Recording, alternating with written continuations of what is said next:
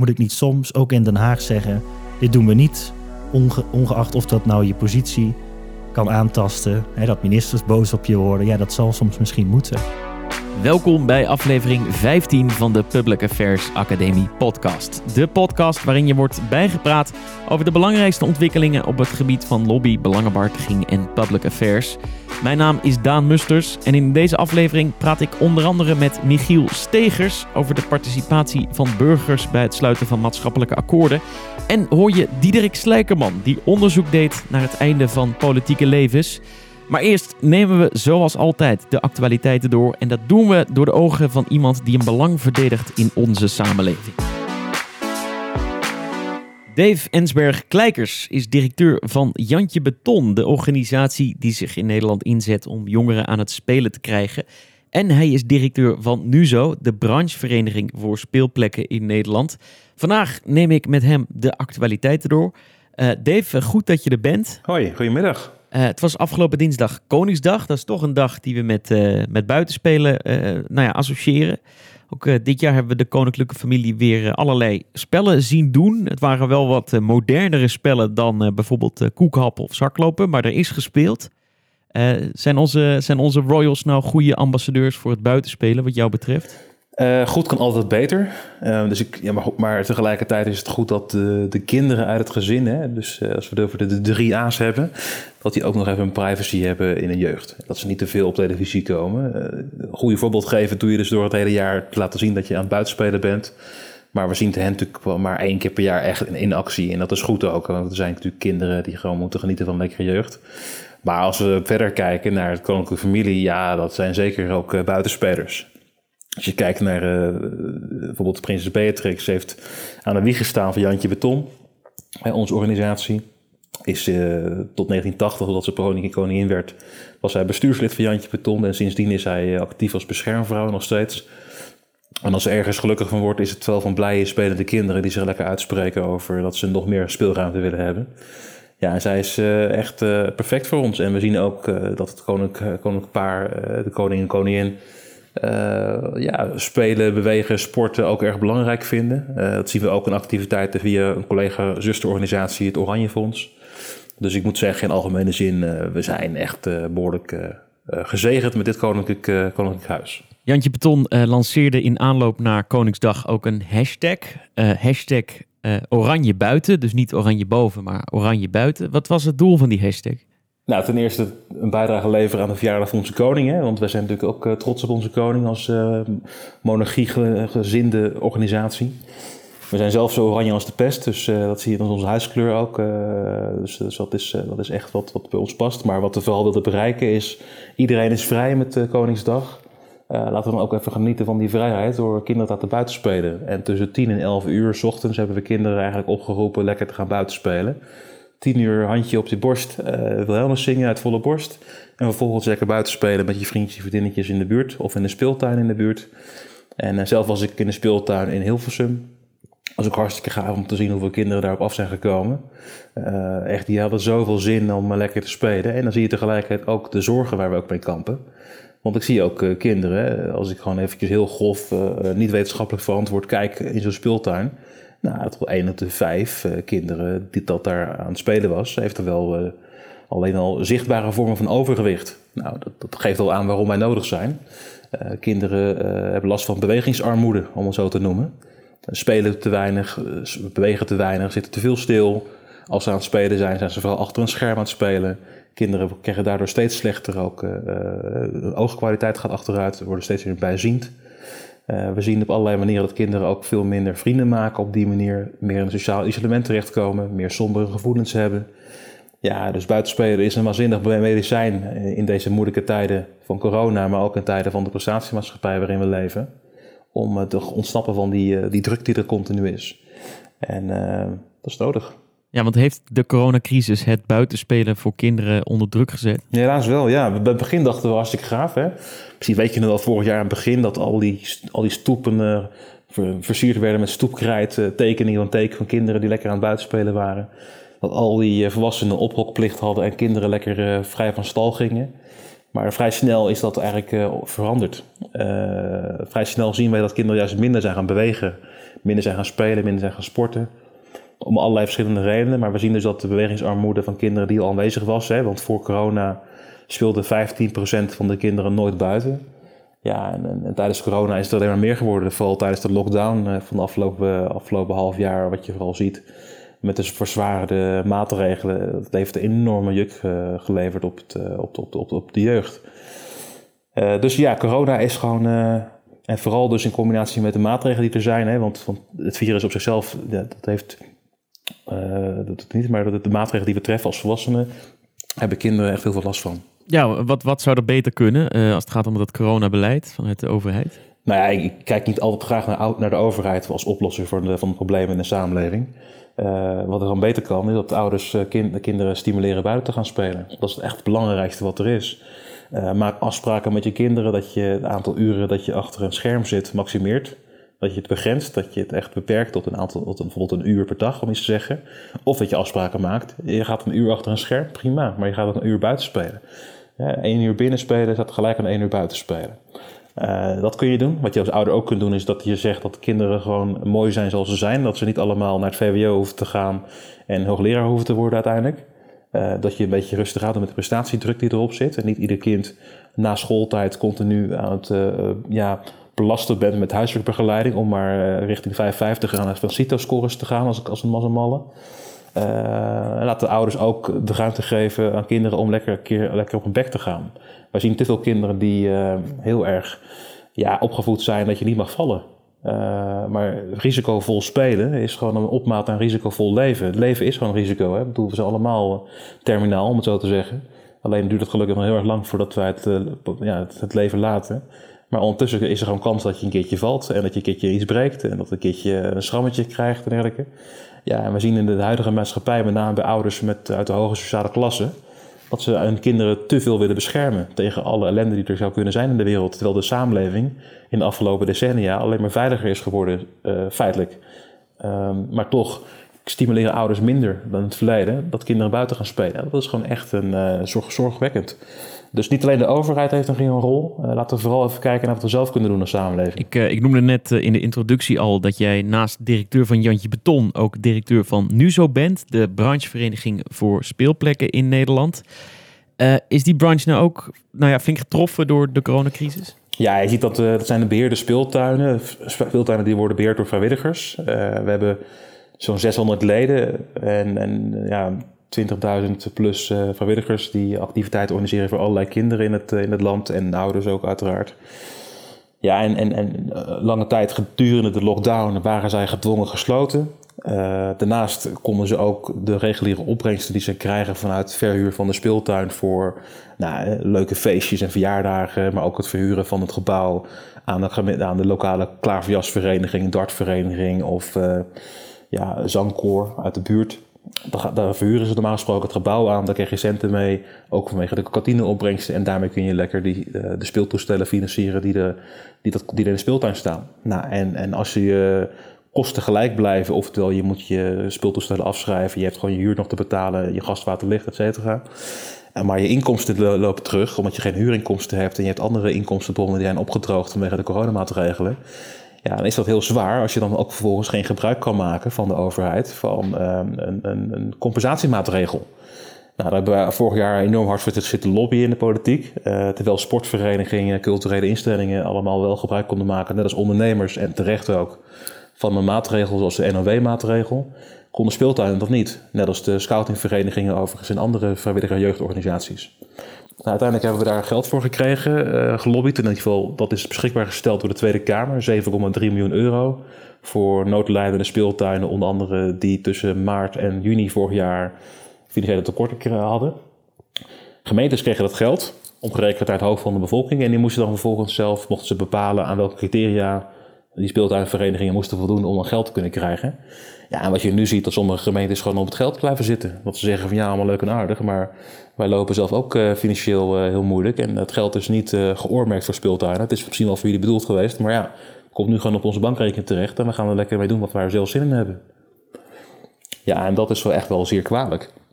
Dus wat je daarin ziet is dat sommige speeltuinen, zoals deze week ook in Doesburg in Gelderland, dat hij gewoon zegt: ja, jongens, we komen gewoon structureel geldtekort en nu ook incidenteel. En wij moeten nu de deuren gaan sluiten, tenzij we nu via een crowdfunding actie 5000 euro bij elkaar kunnen sprokkelen. Dan heb het over een speeltuin van 70 jaar oud, die al dus decennia lang kinderen de gelegenheid geeft om in eigen buurt te bewegen, te spelen, te sporten en te, en te genieten van een leuke jeugd. Ja, dan denk je, ja jongens, 5000 euro voor zo'n speeltuintje, waar, waar gaat het over? Uh, waarom leggen we dan niet gewoon even bij elkaar en doet zo'n gemeente niet even makkelijk uh, gewoon om, uh, om die speeltuinen in stand te houden? De enige reden dat ze het geld niet hebben komt door een, een crisis die, die even groot is als de Tweede Wereldoorlog qua financiële gevolgen. en, en als je dan vervolgens dan zegt van, nou ja, weet je, zoek het lekker zelf maar uit. Oftewel, ja, het is je eigen, eigen verantwoordelijkheid als maatschappelijke ondernemer, als stichting of vereniging om risico te lopen. En je moet zelf maar eventjes dan kijken hoe je, hoe je hierheen komt. Ja, dat is veel te hard. Dat is veel te harteloos. En echt, echt, echt, echt zonde dat daar te weinig voor gebeurt. Inmiddels hebben ze al best wel wat geld opgehaald door alle media-aandacht. Maar het is gewoon belachelijk dat je, dat je überhaupt met je handje op die manier omhoog moet staan. Dat niet gewoon even iemand zegt van jongens, leuk wat KLM, maar de speeltuin om de hoek, waar kinderen gewoon spelen die daadwerkelijk gewoon echt waarde hebben uh, elke dag aan van zijn speeltuin, die gaan we niet als eerste redden. Dat vind ik gewoon echt uh, onbeschaafd eigenlijk. Ja, dat, dat wat betreft de noodhulp hè, eigenlijk voor, voor speeltuinen. Um, nu is er nog iets bezig wat, wat meer de lange termijn betreft, namelijk de formatie. Uh, op dit moment uh, worden er massaal brieven naar Herman Jake Willink gestuurd om uh, nou ja, een voet tussen de deur te krijgen, hè, om onderwerpen op, op tafel te krijgen. Is er, is er vanuit jullie ook zo'n brief verstuurd? Nee, nee, want de taak van Jake Willink is niet, wat mij betreft, zoals ik het heb gelezen vanuit de Kamer, om tot een inhoudelijk regeerakkoord te komen. Dus hij moet vooral helpen om, die, om de vertrouwensbreuk die te herstellen, de bestuurscultuur te versterken en te zorgen dat er een startschot kan worden gegeven voor een volgende fase in de formatie. Dus wanneer hij, hij is nu verkenner, hè, dan moet er straks een informateur komen en dan zullen we zeker ook van ons laten horen. Uh, maar nu nog even niet. Nee, uh, dat vonden we niet, echt passend bij, bij zijn opdracht. Ja, ook al is hij wel al, nou ja, formeel al informateur in ieder geval. Ja, maar wel met een specifieke opdracht om te komen tot een herstel van vertrouwen. En je ziet nu ook commotie ontstaan, omdat hij ook al heeft gesproken met de SER, met de SCP, met de ombudsman, et cetera. dat men zegt van, hé, wat ben je van inhoudelijke dingen allemaal aan het doen? Dus ik wacht nog eventjes ermee. En uh, weet je, ja, dat, dat, dat, dat, uh, dat komt vanzelf wel. Want die informatie gaat toch nog even sturen. Ja, en als het dan zover is, waar zou het over moeten gaan? Ja, het zorgen dat we investeren in de ontwikkeling, in de gezonde leefstijl en levens, leefomgeving van, van uh, kinderen, maar ook van volwassenen. Ehm, we zien dat die IC's volop bezet zijn op dit moment door de coronapandemie. En god weet welke pandemieën nog gaan komen. Hè. Als we het WHO goed moeten geloven, komen er nog meer virussen aan. Dat betekent dat je rekening moet houden dat, uh, dat meer mensen vatbaar zijn voor virussen. Hoe kun je die vatbaarheid verminderen? Hoe kun je het immuunsysteem verbeteren?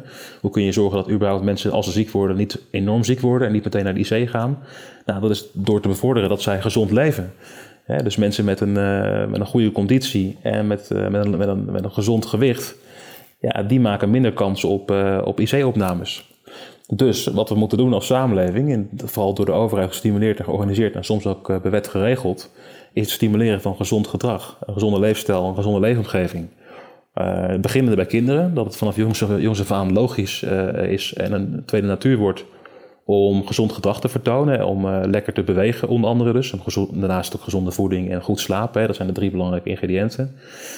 maar voor ons, vanuit Jantje Ton bekijken, focussen we ons op de het beweeggedrag van kinderen ja, uh, uh, wij willen graag dat kinderen de gelegenheid krijgen om in hun wijk, en vooral zien we dat in stedelijke gebieden waar het populair probleem is, letterlijk en figuurlijk de ruimte krijgen om te kunnen spelen. En wat we zien is dat ja, uh, parkeerplaatsen en woningruimte altijd de voorkeur heeft boven het organiseren van wat bredere stoepen, meer groen, waarop je lekker kunt spelen. Of een mooie extra speeltuin in de buurt. Um, en daar moeten we andere keuzes in maken. Het kost ook de belastingbetaler veel te veel geld. Uh, we geven waanzinnig veel geld uit, miljarden euro's uit aan de zorg. En uh, het is dweilen met de kraan open als we niks doen aan preventie. Het voorkomen van, uh, van ziekte en ongezondheid. dus we moeten echt daar serieus werk van maken. Daar heeft het kabinet op dit moment, het demissionaire kabinet, heeft er de afgelopen jaar al een begin mee gemaakt met het Nationaal Preventieakkoord. Maar dat is nog wel wat lief, vrijblijvend en wat, wat zwak. Dus het moet echt wat strakker en, en scherper, wat dieper gaan en wat minder vrijblijvend zijn. Tot en met ook de voeding, hè, met suikertaxen en vettaxen, et cetera.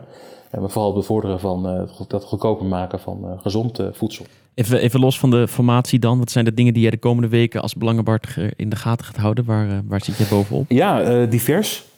Kijk, ehm, op korte termijn zijn we volop bezig met de Nationale Buitenspeeldag, 9 juni. Dus dat is iets waar we echt landelijk aandacht aan besteden. Samen met het ministerie van VWS overigens. En ook met, uh, met onze vrienden van de Johan Cruijff Foundation, Kruijtsik Foundation. dus we vinden het echt heel erg belangrijk om kinderen te laten zien dat je lekker kunt buitenspelen. Die verlengen we ook daarom tot een buitenspeelweek zelfs. Uh, maar in brede zin, uh, we zijn natuurlijk continu als Jantje bezig om kinderen te laten buitenspelen. Uh, wat ook belangrijk is in dat kader, is dat je daarmee ook geld bespaart. Niet alleen dus voor het verhaal van, van problemen in de, in de gezondheidszorg of in de ziekenhuizen, maar ook in de jeugdzorg. dus wij zien op dit moment dat veel kinderen opgroeien in ellende. Heel veel gemeentes, 1 tot 3, gemeentes, kan de rekening niet meer betalen. Onder andere door, of met name door het financiële tekorten op de jeugdzorg en de jeugdwet. Zorg je ervoor dat kinderen gelukkig kunnen opgroeien en dat ouders daarin meegaan. Het voorkomen van ellende ook in dit kader voorkom je ook heel veel kosten bij, bij, uh, bij gemeentes. Ja, in sommige gemeentes zien we gewoon dat één op de drie kinderen in sommige wijken bedoel ik dan vooral. Want uh, uh, zo erg is het ook weer niet, maar sommige wijken. Ik was laatst heb ik een gemeente onderzocht vanuit een andere rol die ik heb. Een gemeente Maastricht. En er zitten in sommige wijken heb je gewoon één op de vier kinderen maakt gebruik van jeugdhulp. Eén op de vier kinderen. Ja, dat is gewoon ziek. Dat is gewoon echt niet, ik vind dat niet normaal. En, en een van de redenen, een van de manieren om eruit te kunnen komen, is dat kinderen lekker aan het bewegen zijn, goed, naar school kunnen gaan, daar lekker talenten kunnen ontwikkelen, dat de ouders bij elkaar kunnen blijven, een harmonieuze relatie hebben, et cetera. Ja, en, en, en, het stimuleren aan de voorkant, het voorkomen van ellende, daar doen we zo weinig aan. We zijn zo curatief bezig met van alles en nog wat. het is zo belangrijk dat we echt voorkomen dat kinderen opgroeien in ellende. En, en buitenspelen is een van de belangrijkste elementen daarvan. Dat zien we in elke cultuur terug in de wereld. Overal ter wereld uh, spelen, bewegen kinderen uh, ja, tot, tot hartelust. Hè. Dat uh, maakt echt niet uit waar je bent. al ben je in Papua Nieuw-Guinea of je bent in Nicaragua. Het maakt echt allemaal niet uit. Kinderen spelen graag lekker buiten. En dat moeten we stimuleren, daar moeten we de ruimte voor geven. Zeker in een tijd waarin er heel veel alternatieve mogelijkheden zijn om te spelen via, via het scherm. Uh, dus juist in de buitenruimte en zonder buitenlucht, waarin ook veel minder kans is op allerlei nare ziektes zoals corona. Hè, want binnen in die gebouwen is het veel, uh, veel besmettelijker dan natuurlijk lekker in de buitenruimte. Ja, lekker buiten, buiten spelen. En laat de volwassenen ook het goede voorbeeld geven. Daar zullen wij de komende maanden, jaren en misschien wel decennia als Jantje Beton uh, mee bezig blijven. Dave Ensberg-Kleikers, uh, directeur van uh, Jantje Beton dus, maar ook van NUZO, de branchevereniging voor uh, speeltuinen in Nederland. Heel veel dank dat je met ons de actualiteit door wilde nemen. Dank voor de uitnodiging. Straks hoor je in de PA-update Diederik Slijkerman. Hij is mede-auteur en samensteller van het boek Slotakkoord, waarin historici hun licht laten schijnen op het einde van politieke carrières. We gaan het erover hebben of het überhaupt wel mogelijk is om met je rug recht en je kin omhoog de politiek te verlaten, of dat het toch altijd in een tranendal zal eindigen. Voordat we dat gaan doen, beginnen we aan een nieuwe serie van verdiepende gesprekken. In de afgelopen afleveringen van deze podcast hebben we uitgebreid stilgestaan bij de formatie. En als die gesprekken iets hebben blootgelegd, dan is dat wel dat er behoefte is aan nieuwe vormen van leiderschap, aan een nieuw sociaal contract. Kortom, uh, aan een nieuwe verstandhouding tussen overheid en burgers. En uh, deze nieuwe politiek, uh, die staat de komende drie afleveringen in deze podcast centraal. Vandaag beginnen we aan onze serie met een gesprek met Michiel Stegers. Hij deed voor zijn scriptie onderzoek naar de maatschappelijke legitimiteit van de maatschappelijke akkoorden zoals die de afgelopen jaren zijn gesloten. En we hebben het er ook over welke rol belangenbehartigers kunnen spelen bij de totstandkoming van een nieuwe politiek. Uh, Michiel Stegers, uh, goed dat je er bent. Ja, leuk om hier te zijn. Uh, we gaan het hebben over maatschappelijke akkoorden en het draagvlak dat daarvoor bestaat. Ja. Um, want er is ja, een bijna paradoxale beweging zichtbaar in de politiek. aan de ene kant worden er massaal maatschappelijke akkoorden gevormd met veel partijen aan tafel. Het hele middenveld doet mee. Ja. Um, neem bijvoorbeeld het klimaatakkoord. Ja. daar heb jij zelf onderzoek naar gedaan. Um, aan de andere kant is het vertrouwen in de overheid heel erg laag. En, en, zien we juist dat het maatschappelijk draagvlak voor wat er in Den Haag gebeurt eigenlijk best wel op een dieptepunt zit. En wordt er gezegd, ja, er moet een nieuwe soort politiek komen, een nieuw leiderschap, een nieuw sociaal contract. Ja. Um, regeerakkoord op hoofdlijnen. Ja, et cetera. Uitgebreid, ja. Ja. Ja, om toch heel even met het, bij het begin te beginnen. Um, je hebt dus onderzoek gedaan naar maatschappelijke akkoorden. Um, wat zijn het en, en waarom ja, wordt er zo naar dat middel gegrepen de afgelopen tijd? Ja, ja maatschappelijk akkoord is eigenlijk... Uh, we hebben natuurlijk gewoon de polder, dus de politiek zet de hoofdlijn uit. En uh, in dit geval bij het klimaatakkoord was het gewoon uh, de helft minder CO2 in 2030.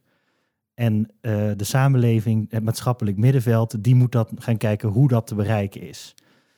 Uh, dus dan gaan met energiebedrijven, met woningcorporaties aan tafel zitten om dan plannen te maken uh, hoe die doelstelling te halen is. En een maatschappelijk akkoord is een vorm waar, hoe je dat kunt organiseren. Via de Sociaal-Economische Raad, wat al langer een, het platform is om, de maatschappelijk, om het maatschappelijk middenveld met de politiek te verbinden. Um, dus daar is het eigenlijk voor bedoeld. Dus echt uh, die organisaties betrekken die in de uitvoering heel belangrijk zijn. Ja. Dus uh, voor, bijvoorbeeld dus het klimaatakkoord. Ja. Maar we, noem nog eens wat andere voorbeelden. Nou ja, we hadden natuurlijk het energieakkoord in 2013. Dat is eigenlijk de voorloper van het klimaatakkoord. En dat is wel op zich wel grappig. Uh, dat werd eigenlijk vrijwel klakkeloos overgenomen door de politiek. Maar toen kwamen ze er toch achter van... hé, hey, die kosten die daarbij komen kijken... die zijn toch wel hoger dan wij hadden bedacht. Uh, en die komen voor een deel gewoon echt bij de huishoudens te liggen... Dus bij het klimaatakkoord 2019 uh, is de politiek veel scherper gaan kijken naar waar komen ze nou mee terug en waar liggen dan de kosten straks. Want je ziet toch dat de burger al zich niet echt aanwezig is bij de vorming van dit soort akkoorden. Uh, en de politiek moet dus wel waken uh, dat de burger, dat de belangen van de burger, dat die ook gewaarborgd zijn. Want er zitten energiebedrijven, woningcorporaties aan, aan tafel. Ja, die hebben natuurlijk andere belangen. Nou ja, goed, voor een deel andere belangen dan misschien de burger zelf. Dat zie je nu ook met, uh, er komt naar buiten, ja, de, de warmtepomp blijkt toch wat duurder in de aanschaf of minder rendabel, minder snel terug te verdienen dan we dachten. Nou ja, dat soort dingen komen nu wel naar boven toe. Dus dat is wel heel interessant. Uh, als je kijkt naar maatschappelijke akkoorden, goed dat de uitvoerders aan tafel zitten, maar goed, de burger in die zin wat minder. Ja, want um, het zijn dus die, die maatschappelijke akkoorden zijn een goed instrument gebleken om nou ja, bij belangenorganisaties uh, de neuzen dezelfde kant uh, op te krijgen. Hè? Dus om nou ja, inderdaad om in de polder tot een compromis te komen. Uh, maar ja, hoeveel zegt dat nou echt over het maatschappelijk draagvlak? Het echte maatschappelijk draagvlak? Ja, in mijn scriptie heb ik met name gekeken hoe die hele grote belangenorganisaties die daar toen aan tafel zaten, hun achterban hebben betrokken bij de vorming van dat akkoord. En uh, daar kwamen heel veel public affairs medewerkers terug. Ook in mijn interviews heb ik er veel ge gesproken. En nou ja, sommige belangenorganisaties, zoals Evo Venedex voor energiebedrijven onder andere, die hebben echt duizenden leden. Nou ja, hoe kun je die nou op een goede manier meenemen in zo'n akkoord? Um, want je zag soms dat de SER dan zei, nou, op donderdag dit is ons eh, voorstel, kun je voor het weekend even laten weten of het oké is. Nou ja, maar dan heb je dus maar twee, drie dagen om je achterban nog mee te nemen. Dat is heel lastig gebleken. Wat wel enorm geholpen heeft, en dat is voor public affairs medewerkers een grote tip. Sommige belangenorganisaties, zoals Evenvo Venedex, die hadden echt al een visiestuk intern met de leden gemaakt voordat het klimaatakkoord überhaupt dat proces begon. Dus ze hadden al heel veel voorhanden om daar op tafel te leggen. Dus uh, als public affairs medewerker is het heel belangrijk om vooruit te kijken. Wat, voor, uh, wat gaat de politiek van ons vragen in de toekomst? En hoe kan ik nu al intern uh, ja, de, de opinies ophalen, zodat ik straks goed voorbereid aan tafel zit en niet nog tijdens het akkoord steeds terug moet naar de achterban. Dat zal altijd wel een beetje moeten, want je moet compromissen sluiten, ook als belangenorganisatie. Maar vooruitkijken helpt zeer. Ja. ja.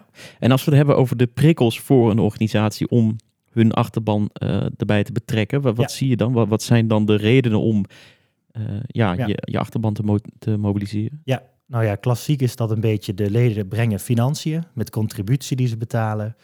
Uh, en legitimiteit. Dus dat is een reden voor de belangenorganisatie om meer leden aan zich te binden. En dat geeft leden een soort machtsfactor. Uh, als je niet goed naar mij luistert, ga ik misschien weg. En dat kost je dan geld en wellicht legitimiteit. Maar bij het klimaatakkoord heb ik dat toch wat minder gezien. Omdat, uh, nou ja, enerzijds, als je al wat ouder bent als belangenorganisatie, dus je zit al een tijdje in Den Haag, dan wordt je legitimiteit automatisch aangenomen. Dus je hoeft niet steeds bij ministeries uit te leggen, ik heb zoveel leden, daarom ben ik belangrijk. Uh, dat kwam vooral neer op een goede lobby vanuit de top van de belangenorganisatie. Um, want er waren een aantal uh, grote belangenclubs die bij het energieakkoord vrij makkelijk aan tafel kwamen, maar bij het klimaatakkoord weer helemaal niet. Dus die moesten echt hard lobbyen, ongeacht hun achterban. En daarnaast zag ik ook wel dat de financiën voor belangenorganisaties komt voor een groot deel ook uit andere bronnen. Projecten met de overheid of andere belangenorganisaties. Dus als lid word je daardoor misschien wat minder belangrijk. En dat is wel een hele interessante. Kijk, ik weet niet of dat een trend is. Wordt er nou meer financiën uit andere hoeken geworven of minder? Dat weet ik niet. Maar ik zag nu in ieder geval wel heel veel terugkomen. En dat brengt je positie als lid zijnde misschien wat in het nauw. Dat kan.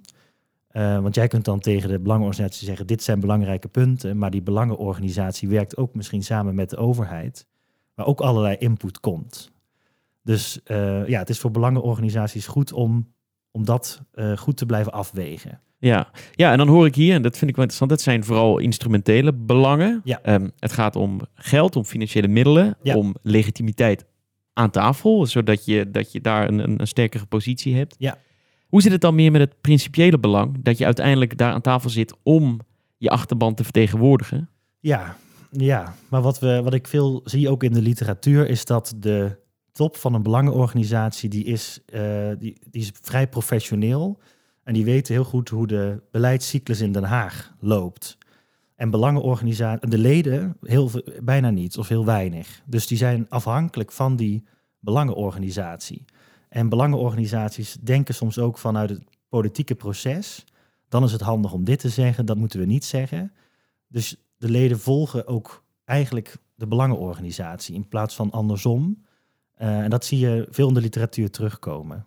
Ja. Dus ja, je moet als belangenorganisatie goed opletten. Ben ik niet de connectie met de leden kwijt? Dan moet ik niet soms ook in Den Haag zeggen: dit doen we niet, onge ongeacht of dat nou je positie kan aantasten. Hè, dat ministers boos op je worden. Ja, dat zal soms misschien moeten. Maar je moet prima natuurlijk voor je achterban opkomen. Ja, dat, dat brengt ons denk ik bij een, bij een volgend thema. Um, namelijk, ja, hoe uh, democratisch zijn die maatschappelijke akkoorden? Ja. Um, ik, ik meen me ook een artikel van, uh, van politicoloog uh, Ruud Kolen uh, te herinneren. Die ja, zich zorgen maakt over de vertafeling van, van de politiek, zo noemt hij dat. Um, en die, zegt van, of die vraagt zich af, ja, is een akkoordendemocratie, is dat nog wel een, een democratie? Ja. Um, wat, wat, vind jij van die kritiek? Nou ja, bij het energieakkoord uh, had het parlement, hij heeft het gewoon overgenomen. Dus die hebben daar zelf ook dan schuld aan dat het later veel duurder blijkt te zijn. Bij het klimaatakkoord waren ze dus ook veel scherper van, hey, jullie mogen wel, we hebben jullie gevraagd om met een plan te komen hoe je die doelstelling, uh, de helft minder CO2 in 2030 kan bereiken. Maar de politiek moet zelf uiteindelijk bepalen van, hé, hey, maar hoe valt dat dan straks, de kosten, hoe vallen die bijvoorbeeld uit? Dus je moet als Kamer wel op blijven letten uh, wat die allemaal verzinnen, die belangenorganisaties. En daarnaast uh, ook terecht kritiek van de ombudsman. Waar zit de burger als individu even aan tafel? Ja, want dat, dat bedoel ik eigenlijk. Kijk, uh, tuurlijk neemt de Kamer het misschien over, maar uiteindelijk vindt het debat dan niet in die Kamer plaats. En daar zou je toch wel vraagtekens bij kunnen, kunnen zetten. Ja, ik, nou, ik weet niet of dat zo is, want bij het klimaatakkoord was er wel degelijk een fel debat mm. in de Tweede Kamer. En dat ging echt over waar, wie betaalt nou die rekening straks. Dus dat was er wel, wel degelijk uh, uiteindelijk. Maar je moet dus als Kamer zelf op blijven letten. Um, maar daarnaast uh, zou ik als belangenorganisatie en als public affairs medewerker ook nadenken van... hé, hey, er is nu een vraag naar meer input van burgers.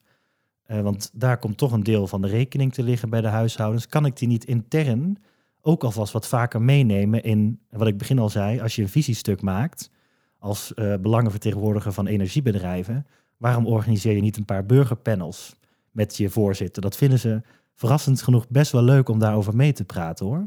Burgers zijn meer bereid dan je denkt om mee te denken. Ja, ja want ik stel die, of ik, ik herhaal die kritieken uh, natuurlijk omdat je op dit moment in de politiek gewoon ook iets, ja, iets anders hoort. Namelijk de bestuurscultuur in Den Haag moet op de schop. Um, ja. ja, horen dan die, um, die maatschappelijke akkoorden niet toch ook heel erg bij ja, die oude vorm van politiek. Ja, uh, het een maatschappelijk akkoord is een vorm van polderen. En we polderen al heel lang, ook voor Rutte. Dus daarin is denk ik niet zo heel veel veranderd. Alleen de Kamer moet wel dus op blijven letten dat ze niet zomaar alles overnemen wat daarin staat. Uh, en dat is altijd een spel geweest van uh, tussen politiek en maatschappelijk middenveld. Dus het akkoorden aan zich vind ik dan niet zo. Ja, dat is niet zo anders dan dat je daarvoorheen ook met het maatschappelijk middenveld afspraken ging maken. Het is een andere vorm. Maar uh, enige wat dus wel is, is dat die burger zelf, ja, die komt eigenlijk niet aan bod. En als politieke partij het ook niet aankaarten, ja, dan...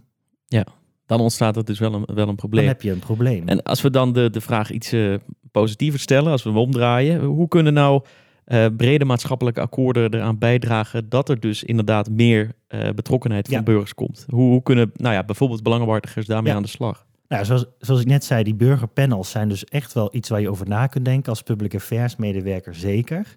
Want uh, nogmaals, burgers zijn meer dan bereid, als je het mooi aankleedt, om mee te denken. En dan speel je als belangenorganisatie ook in op die bredere trend, dat je dus bestuurlijk van allerlei dingen kan willen, maar met de burgers af en toe moet checken, hey, klopt dit wel? Valt dit goed? Hoe, wat, wat, denk jij? En dat kun je als belangenorganisatie zelf ook al doen. Je hoeft niet te wachten op de politiek voordat zij het hier op een, op een rijtje hebben. Dat gaat volgens mij ook nog wel even duren. Begin gewoon. En dat is, kan zomaar je golden ticket zijn voor toekomstige akkoorden. Als jij als belangenorganisatie goed kan laten zien dat je breed maatschappelijk uh, input hebt opgenomen. Ja, volgens mij is dat alleen maar goed. Begin maar gewoon. Ja, daar zijn Die, die burgerpanels zijn daar bijvoorbeeld een heel uh, zijn daar een mooi instrument is voor. Is een vorm. Uh, je hebt uh, de participatieladder. Dat kun je gewoon op Google intikken. Dan krijg je allerlei methodes hoe je zowel je achterban, maar ook individuele burgers kan betrekken bij je interne beleidsvorming. Heel veel voorbeelden, dus Google maar. Je vindt er talloze.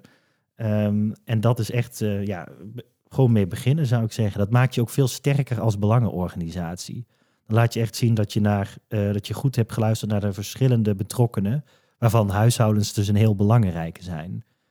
Ja, dus dat is echt mijn grootste tip. En vooruit blijven kijken. Wat wordt er nu belangrijk? Kan ik nu alvast input ophalen? Dat zijn echt dingen voor een public affairs medewerker. Zo heb ik het in ieder geval ook bij de Master Public Affairs geleerd. Dat is iets wat je echt goed moet doen. Goed naar de omgeving kijken, goed naar de geluiden kijken en die meteen intern vertalen naar de beleidsprocessen die al lopen.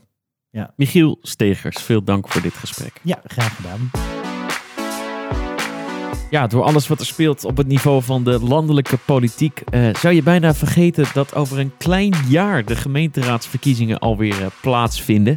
De komende maanden worden de verkiezingsprogramma's opgesteld en worden de kandidaatsraadsleden uh, geselecteerd. Een uh, belangrijk moment dus om als public affairs professional invloed uit te oefenen. Maar de vraag is natuurlijk hoe je dat het beste kan aanpakken. Je leert het in de online leergang die vanaf eind mei bij de Public Affairs Academie start. In vijf workshops verspreid over het komende jaar bieden we je de instrumenten om invloed uit te oefenen in de verschillende stadia voor, maar ook na de lokale verkiezingen. Ben je benieuwd en wil je graag meedoen? Kijk dan op onze website www.pa-academie.nl/agenda. De tijd van Rutte is voorbij, maar hij ziet het zelf alleen nog niet. Dat was de kop boven een opiniestuk van Diederik Slijkerman en Henk de Velde, dat een paar dagen voor de verkiezingen in maart in NRC verscheen. Rutte won de verkiezingen natuurlijk, maar nu zijn positie inmiddels toch onder druk is komen te staan, lijken het uh, ja, profetische woorden bijna. Slijkerman en Tevelde schreven het stuk naar aanleiding van het boek uh, Slotakkoord, dat uh, ook rond die tijd verscheen. Een boek over het einde van politieke levens, waar zij de samenstellers van waren. En te gast in deze editie van de Public Affairs Academie podcast is Diederik Slijkerman. Diederik, leuk dat je er bent. Dankjewel. Um, even, even los van wat er de afgelopen weken allemaal omtrent de persoon Rutte is gebeur, uh, gebeurd. Uh, waarom denken jullie en, en dachten jullie uh, een dikke maand geleden al, dus al voor de verkiezingen, dat het einde van Rutte's politieke leven nabij is? Ja, als we kijken naar historische voorbeelden, zie je dat op een gegeven moment de tijd voor een politicus voorbij is. Rutte zit nu ook al lang als premier in de politiek. En je ziet zaken gebeuren waar hij zich steeds minder overheen uh, kan zetten en die hem steeds meer worden aangerekend. Um, en anderzijds um, zie je ook dat uh, waar hij voor staat, dat dat langzamerhand niet meer meegaat met zijn tijd. Ja. Ja, want wat Rutte was natuurlijk de, de man van de rechtse agenda om Nederland uit de kredietcrisis te krijgen. Um, en, en daar hoorde nou ja, een bepaald verhaal bij dat de burger weer meer op zichzelf was aangewezen en de publieke voorzieningen daar werd ingesneden.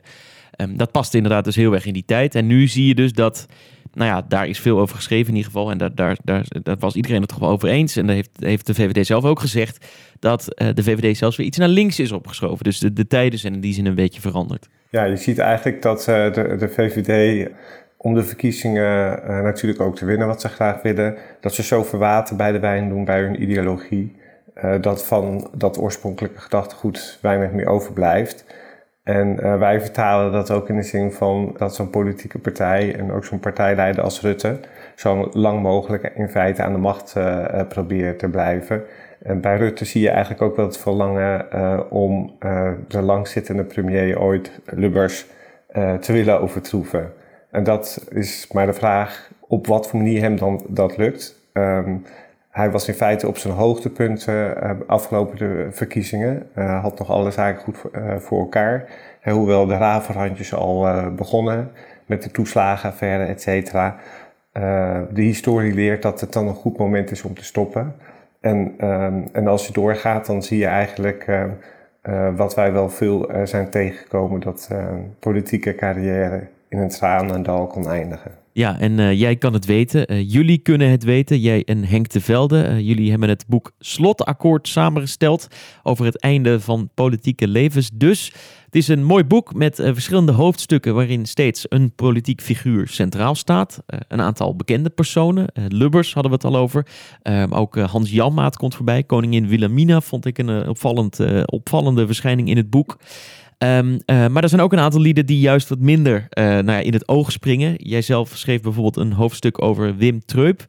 Uh, die aan het begin van de vorige eeuw verschillende ministersposten bekleedde. Het zal niet voor iedereen meteen tot de verbeelding spreken. Um, en, en het gaat dus echt, het boek bestrijkt echt 200 jaar aan, aan parlementaire geschiedenis. Um, als we nou kijken naar de conclusies die we kunnen trekken op basis van jullie onderzoek. wat is dan de, de gemene deler als het gaat om het einde van politieke levens? Uh, nou ja, de geme uh, gemene deler. Uh, het aardige van deze politici is dat ze relatief niet altijd even bekend zijn, maar eigenlijk wel allemaal een soort type uh, afscheid symboliseren. dus de, de gemene deler is dat ze eigenlijk een soort afscheid representeren, wat je nu ook weer terugziet in de politiek. en dat ze eigenlijk de hele tijd bestrijken, 18e eeuw tot heden, en vanuit verschillende posities. Dus soms premier, soms minister, uh, soms net langzij uh, burgemeester van een grote stad, zoals van Hal Amsterdam uh, of koningin Wilhelmina. Um, maar je ziet dat er wel typologieën van afscheid zijn. in, in Engeland zie je, um, zijn historici en, en politicologen vinden vaak dat eigenlijk daar de politieke carrières in tranen eindigen. In Nederland zie je toch best wel een bestuurlijke kant daarvan. En zeker in de 19e eeuw namen veel politici toch wel gelijkmoedig afscheid. Dat was toen ook wel wat meer een, uh, een adellijke uh, regente uh, aangelegenheid. en je ziet wel dat in het boek ook dat die politiek verandert. Ehm, dus je ziet de huidige jachtigheid, zie je eigenlijk ook weer terug in, het, in de eindes van de politieke carrières. Die best nu heel erg abrupt kunnen zijn. En waarbij politici ook best wel een diepe val doormaken.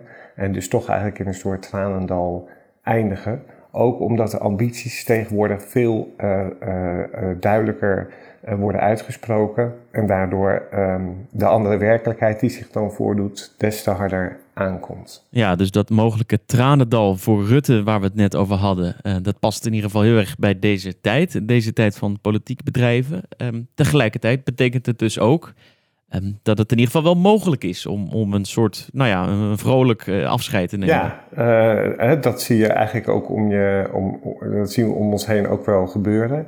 Uh, Minister-president loopt vaak toch wel verkeerd af.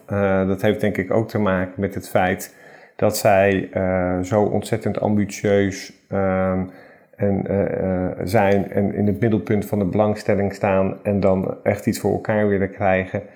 Ehm, ehm, en tegelijkertijd soms een beetje de grip op de gebeurtenissen verliezen. Hè, of het gevoel ehm, van de werkelijkheid, hè, dat ze te, veel boven de bevolking uitstaan en eigenlijk niet het gevoel hebben van wat er echt leeft. dat zie je bij een kok, dat zie je bij een lubbers, nou ja, en dat zie je ook vaak bij hun pretendenten die hun opvolgen, dat, dat dat dan niet lukt. En dat is ook wel weer mooi, dan zie je eigenlijk een soort koningsdrama, hè, waarbij zij ehm, in hun ambitie om, om het toch goed achter te laten, tegelijkertijd ook een kroonprecedent het onmogelijk maken om ze op een goede manier op te volgen. Ja, dat is natuurlijk het, het bekende verhaal van, um, van, uh, van Lubbers, die ook Brinkman op een gegeven moment ja, toch een soort ja, kroonprins afmaakt eigenlijk. Hè?